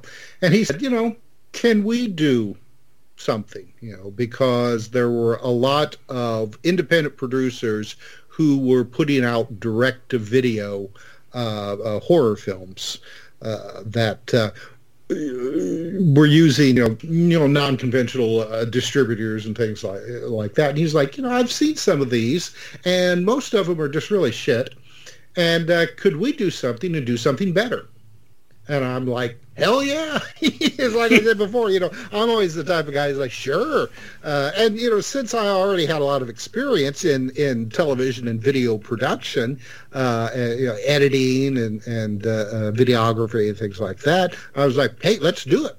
So we came up with uh, some titles uh, came up with the titles first like barely legal lesbian vampires a classic yeah, uh, uh, uh, let's see, skin eating jungle vampires, mm-hmm. and the uh, uh, what, what, was the other one? Uh, blood sucking vampire, vampire freaks. freaks. My favorite. Right, right. we shot the barely legal lesbian vampires first, and and so Tim brought back out. He he no longer had that Quasimodo mask, but uh, he just uh, uh, he he brought out the character of Mr. Creepo again, and used Mr. Creepo as the kind of like the host of of these uh, of these films. You know, as kind of like you know uh, in, introducing him. Yeah, he's then, the horror host. Right, exactly, exactly. And uh, so, um, what what we would do is that Tim had one camera and I had a, I had another, and uh, we I would uh, I would fly into Manhattan. Uh, we would shoot quite a bit together, and then uh, and then you know uh, before or later you know Tim would shoot stuff on his own I would shoot stuff of my own and then it was my job to take this mishmash of material and uh, and try to match it up to the script that had originally been written which of course by that time had deviated so wildly, you know, and and and yeah, I'm I, I am I'm rather a purist when it comes to uh, uh, film and video production. I mean, I want to try to strip stick to the script as closely as possible. But when you're and, dealing with a true auteur, you can't.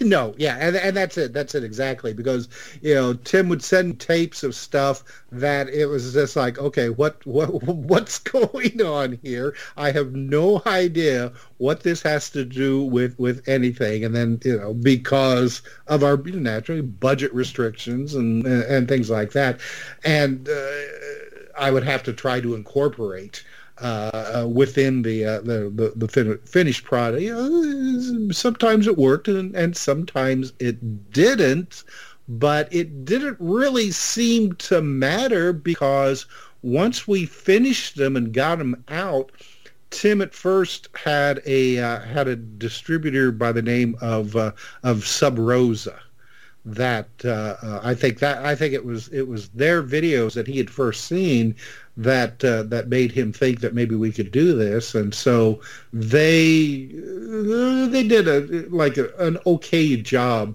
uh, uh, distributing these things, but Tim really wasn't too happy. So then he tried distributing them himself. He got them on Amazon and places like that. And then years later, he he found other distributors to to to to take them on.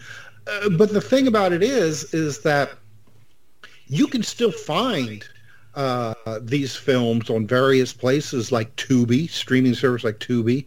Uh, at one time, I haven't looked recently. A couple of them were available on on YouTube in their uh, movie sections. I mean, you know, you just can't, you know, uh, yeah, type, you know, type the uh, be like the uh, like the buyer rent section thing and things like that. So, I mean, for movies that we made back, you know, twenty years ago, they're still out there, and people, I, I, I still get you know, people emailing me saying, "What the hell did we just watch?"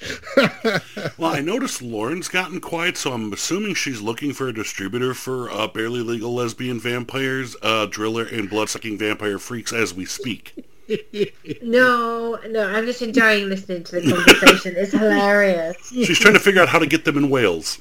Uh, well, you know, the the thing about it is, is that you know those films, you know, they're not uh, they're not X-rated there. Uh, uh, my idea when when we first were were tossing it around is that this would be something that you would see, say, like on uh, Cinemax uh, late at nights. Uh, so it would be there nudity, and that would you know that would be about it. You know nothing, you know, nothing, nothing hardcore, that sort of thing. Now, in all of Tim's endeavors, the publishing, the writing, the the movies, the distribution, um, the publishing house. I mean, I don't. I'm not looking for figures, but was he able to make a decent living, or was it a hand to mouth struggle all the time? It it it it it depended really. Now, you know, in in his early days. Now, when I say early days, I mean you know like the uh, um, very late seventies, early eighties. Um, uh, uh, he was doing quite well well with uh, with mail order. You know, uh, one of the one of his uh, books that he put out was called like the Prophecies of Nostradamus. Yes. All right. And um, he put ads in uh, uh, tabloid newspapers like the Inquirer when the Inquirer was still doing stories other than just uh, you know a, a, celebrity rag.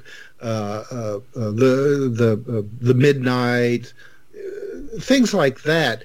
And I mean, he he said that he got thousands of orders for this book. That you know that was like one of the first ones that uh, that, that he did that that really broke out with uh, his whole mail order business, and and, and for quite a while uh, uh these these books just really raked it in for him. So he was making quite quite a bit. Now, uh, as time went on, and uh, one of the problems, of course, was the uh, uh, the post office. The post office kept raising their rates, so it became more and more expensive to mail this kind of material out people. That I mean, that that really uh, cut into any profits that you tried to make. Um, and uh, and then uh, when and brick and mortar bookstores started to to, to to fail right and left uh, that that hurt uh, uh, significantly, uh, and it, it, it eventually it got to the point, you know, early on when he would say when he would go on coast to coast and stump for a book, he'd get a bunch of orders. Um, more recently, you know, maybe a handful. Uh, so I mean, times have changed. When people uh, don't read as much, unfortunately, as they used to. Uh, eh, when they when they do read, they like little bits and pieces, the Reader's Digest version of stuff. And uh, uh, uh fortunately, uh, ebooks kind of helped uh, uh, put a band on some of those wounds where uh, that he was getting a lot of orders through through his his ebook versions of of books. But um, you know f- for the most part he really did he he he made a pretty good uh, uh, uh, living off of uh, of doing all this. Um, uh, I mean he he wasn't um, he wasn't rich by by no means but he always he always made enough that uh, uh, that he could pay. You know, he could pay for his apartment. He could pay for his trips. He could pay us. Tim always paid us. Uh, you know, I I wrote for uh, uh, magazines years back. I mean, you know, when I was going to college, uh, I wrote for magazines like uh, you know Saga's UFO Report, uh, uh, Official UFO, you know magazines like that, just just to make a little extra money to uh, get my get myself through college, and uh, some of these places. You know, you had to beg, send multiple invoices to to to get the money owed to you. That was never the case with Tim. Tim would always pay, and, and a lot of times uh, he'd pay extra. And, uh, uh, and, any of the royalties that uh, that were made from the books that uh, that that we wrote for him or wrote together. I mean, he he always paid uh, paid that, and and like you said, he was so generous when it came to sending books to people. You, know, you you said you got that autographed picture and a couple of books. Yeah. You know, Tim was always doing that. I mean, he would he he, he loved sending books to people because first of all he knew that uh, uh, people would enjoy them, but he also knew that uh, by word of mouth that you know somebody would say, hey, you know, I got this book from Tim Beckley and uh, I read it. You got to read this, and you know that that kind of uh, stuff uh, really spreads. Um, so, so yes, uh, he he was able to right up until the time that he passed away. Uh, he was able to uh, make a, uh, you know a pretty living off of, of what he did. Yeah, I mean, he was able to uh, to stay and live in Manhattan, which is not easy to do these days. No, um, no, not at all. I wouldn't have assumed he left a huge estate, but I mean, I'm just glad that you know he was able to do what he did. And, and, and let's face it, people, it's not like it was lazy work. I mean, this guy busted his ass. He worked nonstop. Yes.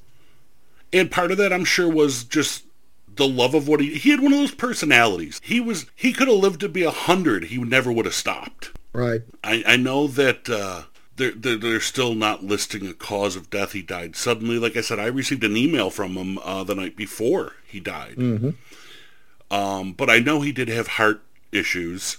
He'd been hospitalized last year or earlier this year.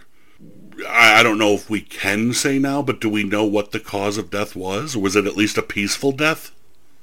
Um, he, he died. For, he, he, had heart. It was heart uh, failure. He had a heart attack. Um, um, he had uh, um, a, a, couple of years ago. He had had to have a pacemaker put in. Um, this day and age, not that unusual. Uh, but uh, this this past year, he had been his his health issues had been had been increasing. Um, he was having problems with retaining water uh, which which of course is indicative of heart problems. And I think I think it fi- it finally just had caught up with him uh, about a couple weeks before he died. He he had to go back into the hospital for about a week. Uh, because of the uh, uh, the water retention, they were trying to uh, uh, you know you know get it out of him, drain him, so to speak, and uh, and they sent him home possibly too early, you know, because he had been home less than a week uh, when he when he passed away in his apartment. But you know, I think that he probably would have, uh, you know, if, if it destined that he was going to pass away, then that uh, I think he would have preferred just to have passed away in his apartment than in some, you know, hospital there in in Manhattan. But you know, then again, it's like if he had been in the hospital and had you know whatever whatever kind of heart issue that finally did take him would they have been able to pull him out of it Okay, first off, you know you're wrong. He would have preferred to be in the arms of a lady. well yeah definitely But as Lauren said, I we, let's not let's not think of him as gone. Let's think of him as gone home. he's yeah up up on the mothership as uh, one of his friends said you know he's he he finally got that uh, uh, got his ticket for the mothership and he took it And he's flipping off all the Heaven's Gate people. Probably. well, knowing Tim though, he wouldn't be flipping them off. He'd be buying them drinks. That's true. He'd be Yeah. telling them stories. yes. Yes. And he'd say, You think you guys dressed funny? Look at this. yeah. Look, and- and I have to ask you, what picture uh, did he send you? He- He's in one of his suits with his fedora on. Yes. Okay. Yeah, Yeah. He loved. He loved that picture. It's That's a great, that's a great picture. Mm-hmm. He's and and you look at it and you're like, if you'd never seen him or met him, and you had just heard him, and you saw that picture, you'd say, yeah, yeah, that's pretty much exactly what I thought he'd look like. it's the opposite of me. When people finally see me, they're like, oh my god, I had no idea you looked like that. With Tim, you'd be like, yeah, yeah, that's it. I, that's exactly how I pictured him. You have this like, you know, completely normal, good old American handsome look. What the hell are you doing in this field? I, you know, that's uh, uh, that's the way that I I I have always been. I've always been the uh, um, I I kind of like just just I come in and without anybody really noticing, get the get my info get the information, and then uh, um, and then and then leave. You know, Yeah, I, look at me. I'm a Midwesterner. I'm Yeah. I'm just, you know, I'm no it's okay. Well, you know, a lot of that came from my uh, my, my my career in television because you know I was I was a videographer Yeah. for a number of years. Award winning And- videographer. Yeah, and, and and you know when when you're a videographer, the, one of the things, especially say like uh, uh, when you're doing uh, news. Uh, you, you you have to get in there as quietly and as unassuming as possible, especially if you're at a situation that's volatile, uh, and uh, and try try not to be noticed, which you know back then was not very easy because you had these you know big honking ass three quarter inch uh, uh, cameras on your shoulder, you know, with a with a big old recording deck on one side. And if it was nighttime, you know, you had those great big huge lights that uh, that you put up on there. So you know, I learned very early to be rather stealthy, so to speak, and to get in and just kind of blend in with the crowd as as much as I possibly could. You know, get my get my story and then get out again. And that's uh, that's kind of the way that I have approached my whole. Uh, uh, uh, uh, UFO paranormal in, investigations. You know, I uh, uh, when I go to talk to people, I try to be as non-threatening as possible. A lot of people who have had these experiences are are really uh, sometimes they're they're really in shock. Uh, depending on what has happened to them, because uh, most people have no knowledge, no interest in this kind of stuff. And if they've had some kind of just really uh, extraordinary uh, uh, uh, uh, experience, you know, you don't want somebody coming in just, you know, uh, uh, uh, and I'm not saying that Tim was like this, but I'm, ta- you know, I'm talking about me. You know, you don't want somebody coming in just being all loud and brash and and and asking uh, uh, just barraging questions. And uh, what I would do is I would come in and. Uh, you know, just just sit down and have a conversation. You know, I would find out. I, I, I find out about the people what they do for a living, you know, what their family, how long have they lived here, and just, you know, make them comfortable. And then, you know, as we're talking, you know, you slowly start bringing in the questions about, you know,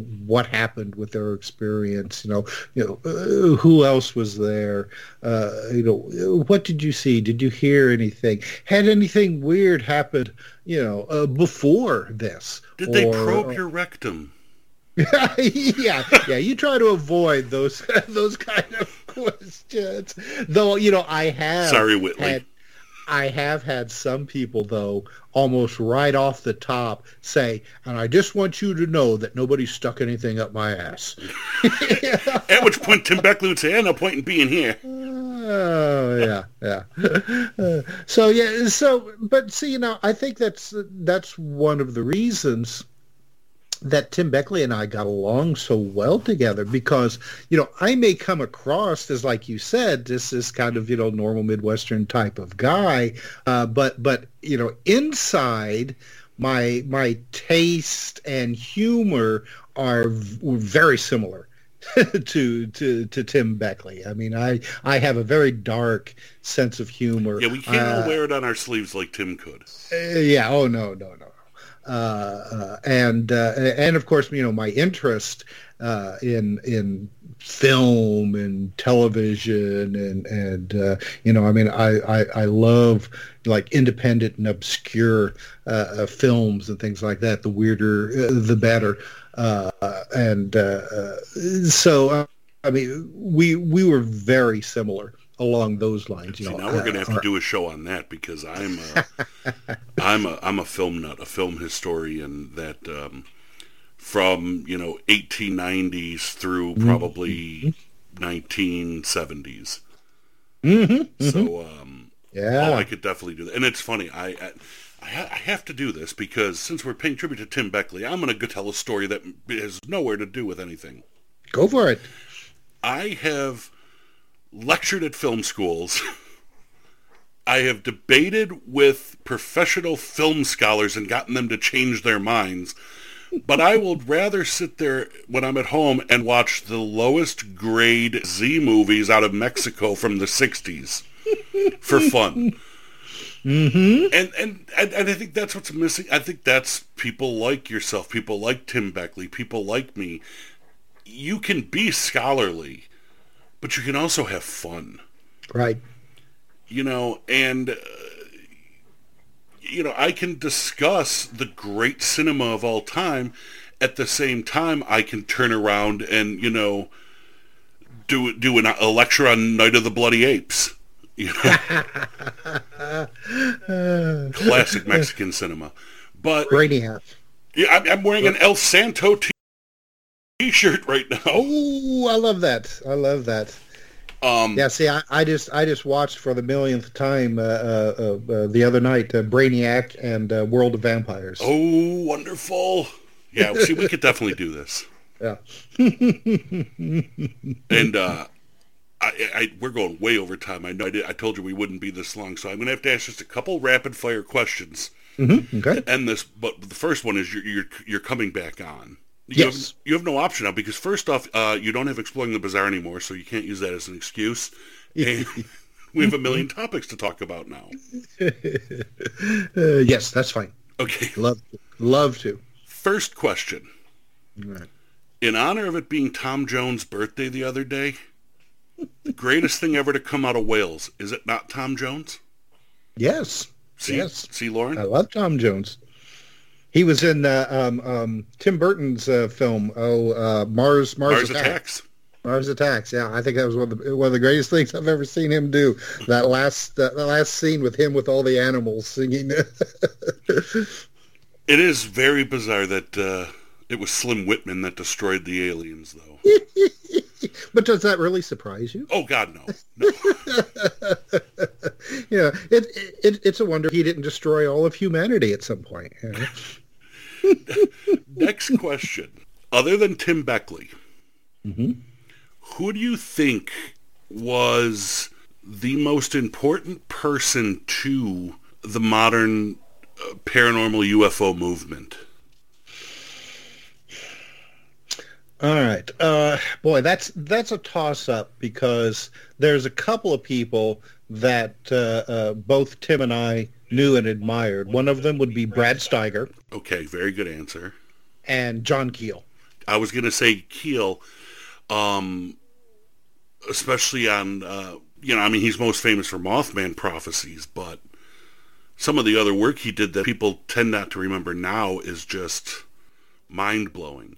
Right. Do you think the guys out there now, um, yourself, um, Nick Redfern, will be able to keep it up even now that the uh, government is starting to release things? Oh yeah, I, th- I I think so because the government isn't really releasing anything. No. Uh, you know, at, at least they've once again, because this is something that they have said before in the past, that you know they've acknowledged that uh, there there there is something you know bizarre going on in the sky. They just don't know what it is.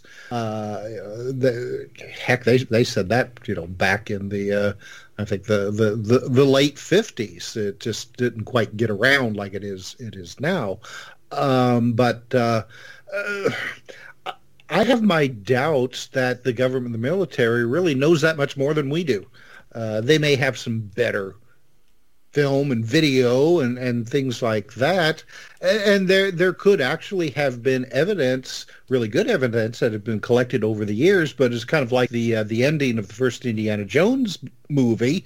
It's been locked away and put into a warehouse somebody, somewhere and forgotten about. I, I wonder if a lot of the people that are currently in the government and the military are um, up to date on all the stuff that's been collected over the years because everything had been compartmentalized to such an extent that uh, people earlier involved have now passed away and didn't really reveal, you know, there's this warehouse there in, you know, Hoboken where there's an entire crash saucer sealed away, you know, in a, uh, in, in a box. So, uh, so yeah, I mean, I, I really do wonder if uh, because people keep saying you know oh just wait till disclosure you know disclosure uh, I, I don't think that they currently have any more information about what's going on than than we do. They just know that there's something unknown in our skies. They can't do anything about it, and they're not going to tell us that because yeah, well, what government is going to acknowledge that you know there's something weird flying around in their skies and they're helpless to stop it? You know? Yeah, I always thought that the government actually and with, with the evidence and things they have, they would actually be able to close the book and debunk a lot of things out there easier instead of just hiding it. Because I think a lot of things that are unexplained are actually explained very openly, but the government's not going to say that either. Like, like I always use as an example, so many uh, 60s sightings that people did drawings of and showed pictures of look remarkably like the stealth bomber that was being tested. Right, right. And I think the government could come out and say, you know, okay, these 10 cases here, there's nothing to it. Mm-hmm. And here's the evidence. Fine, you got us. That's our disclosure. That was us. but they won't want to do that either.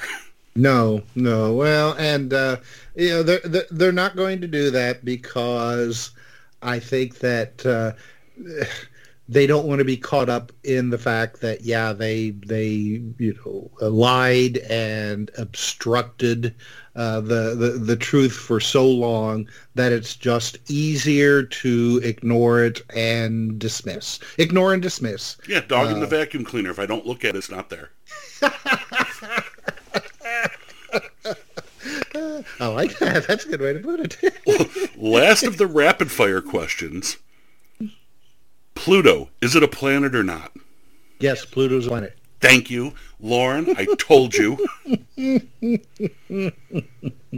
it may be a runt, you know.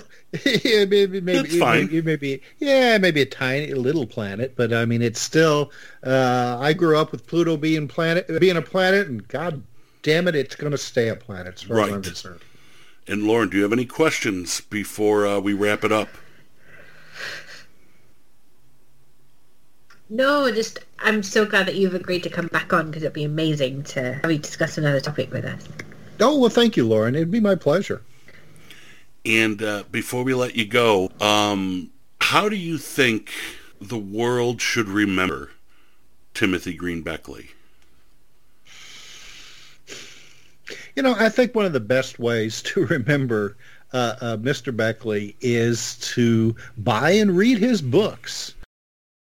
Uh, you know, because he loved each and every book that, that he did.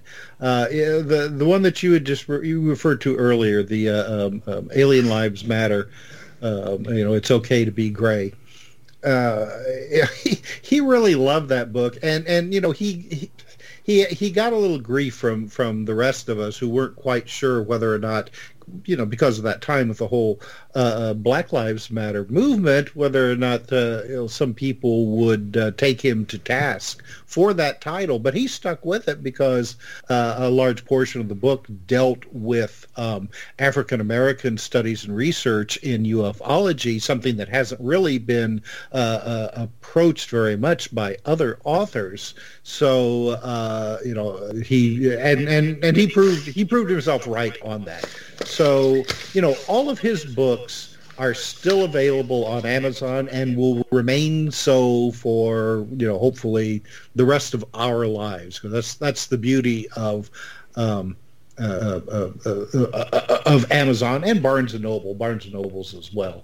that, that so you know if, if if you want to help keep Tim Beckley's legacy alive, read his books and uh, there's there we have at least one more that we're trying to put together that Tim was working on when he passed away. That that hopefully we'll be able to get get finished and put out in the next uh, couple of months. So that's that's fantastic. And check out the, the shows you guys did together, everybody. Um, look for Exploring the bizarre on YouTube or podcast platforms. And um, anything you want to pitch right now? Any uh, any projects? Anything you want to pitch?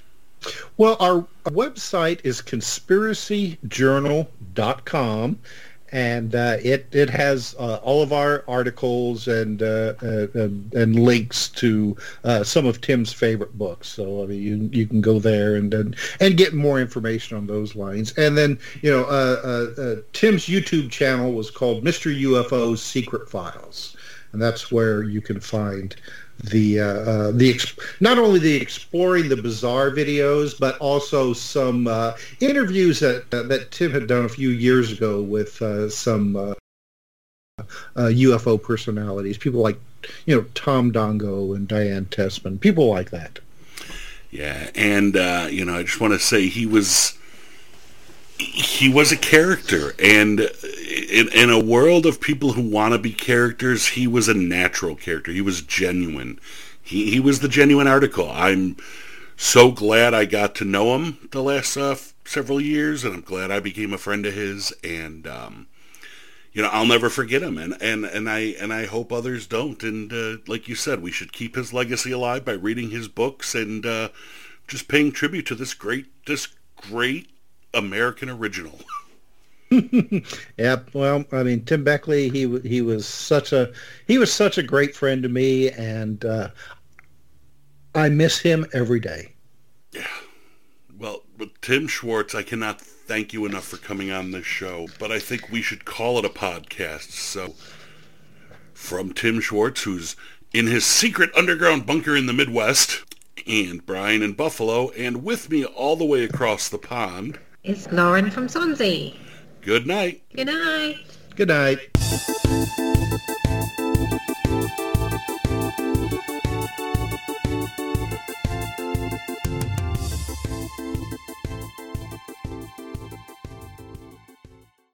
I think Tony Stark would have been a bit more believable if he could have sworn. Just like at the last minute when he, before he clicked, he goes, "I'm fucking Iron Man."